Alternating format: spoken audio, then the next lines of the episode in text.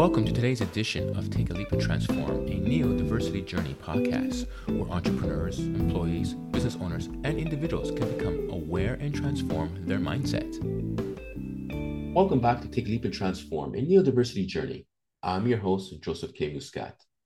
Are you ready to take a leap with me? Hey, listeners. Today I'm coming to you with a very interesting topic. It was basically a conversation I had a few weeks ago earlier last month, to be honest, after giving a presentation about neurodiversity and how to support and be inclusive in the workplace. And I had a very intense one to one conversation with a small business owner. The business owner was coming from a, a, very unique perspective. They want to be inclusive. They actually do have a family history of neurodiversity, but found it difficult and how to be inclusive because they were a small business. And from a balance point of view in regards to budgetary needs, there was unwillingness to adapt and provide accommodations. And part of that unwillingness was, again, from a balance book perspective, that a penny more could break them as a small business. On the flip side of that, if the individual could come with a value proposition of stating how they were an asset to the company despite their neurodiversity or because of their neurodiversity, then in that case, they were he would be willing to find room in the budget to provide accommodations because of that additional asset. Now, this is a, very difficult conversation, in particular from a small business perspective, because I can understand where they're coming from. You know, when it comes to their budgets and to provide wages and to provide services as well as to market and create profit, there are particular budget concerns that need to be met and they need to stay within to be able to accomplish that. And I, I do admit it makes it difficult from where I'm coming from, obviously being an advocate for neurodiversity in the workplace, to be able to convey that message when there is this strict balance in the business. Part of this also comes from the aspect that this individual originally comes from a country where there are particular laws in place to support those with particular disabilities or neurodivergencies. And as a result, the laws are very strict towards the employer. And many employers say they're inclusive, but choose not to be because of these strict laws.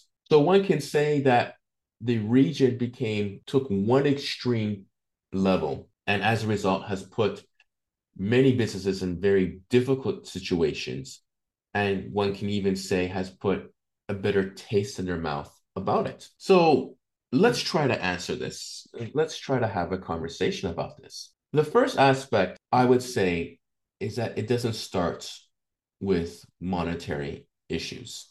It starts with having the mentality of do you want to be inclusive? Do you want to see the potential of how your business can potentially grow by being inclusive to different types of thinking and different types of performances. And how can that conversation be had if you're not going to start developing that kind of mentality and look at different perspectives and how that can be beneficial to your company? So it starts with you as a business owner. From there, you need to start taking a look at your business and see how inclusive you are or how inclusive you're not. And when you start taking a look at your business, we're not, again not talking about monetary aspects here. We're talking a look about the culture. We're talking about the mentality of managers and human resources. We're talking about policies and procedures and what can be done to become inclusive. The other aspect of that is, of course, is taking a look at the benefits to being inclusive and how that can benefit you as a business from a PR standpoint, from a marketing standpoint, from increase in productivity standpoint, and of course, an increase in profit standpoint. So before looking at the negative connotations of the cost value, you need to take a look at the structure of your business and the policies and procedures and the culture that is in place that interferes with being inclusive and how changing that can be beneficial to you as a business where you can reap the rewards. And then, of course, that requires as well is having a conversations with your employees, which means you need to start talking about in your businesses openly about how you can become more inclusive, who's being left out of the conversation. And as you, as a leader, when you start talking about neurodiversity and talking about inclusion and diversity openly, being curious, asking questions, asking for feedback, maybe doing an anonymous survey during your team meetings, talking about it openly and asking for feedback from them to get their points of view. When you start talking about it openly, it starts changing the conversation in your workplace, starts changing the culture, and starts also changing the perspective that perhaps this is a safe workplace where one can talk openly because my manager, my employer is talking openly about it. And you don't necessarily have to be a neurodivergent to start the conversation. Because again, you're coming out from a very curious perspective and starting asking questions and as well as doing research and bringing that research out into the conversation to get that feedback. Let's take a pause here because I want to share with you not one, but two workshops I've put together to bring awareness and to uplevel the skills of employers, managers, and human resources. The first workshop aids in building a more inclusive environment in the workplace for neurodivergent talent and in developing the skills of management to be more engaging with their teams. I geared the second workshop towards examining and providing practical solutions and how to be more inclusive to neurodivergent talent in the recruitment process. Reach out to me on my website to learn more about these amazing programs. And this brings us to the second aspect, the value proposition. I agree with the value proposition. The difficulty with the value proposition is first off, for those who are already working in the workplace in that organization, is it a safe workplace, a safe environment to be able to speak up and to be able to deliver this value proposition?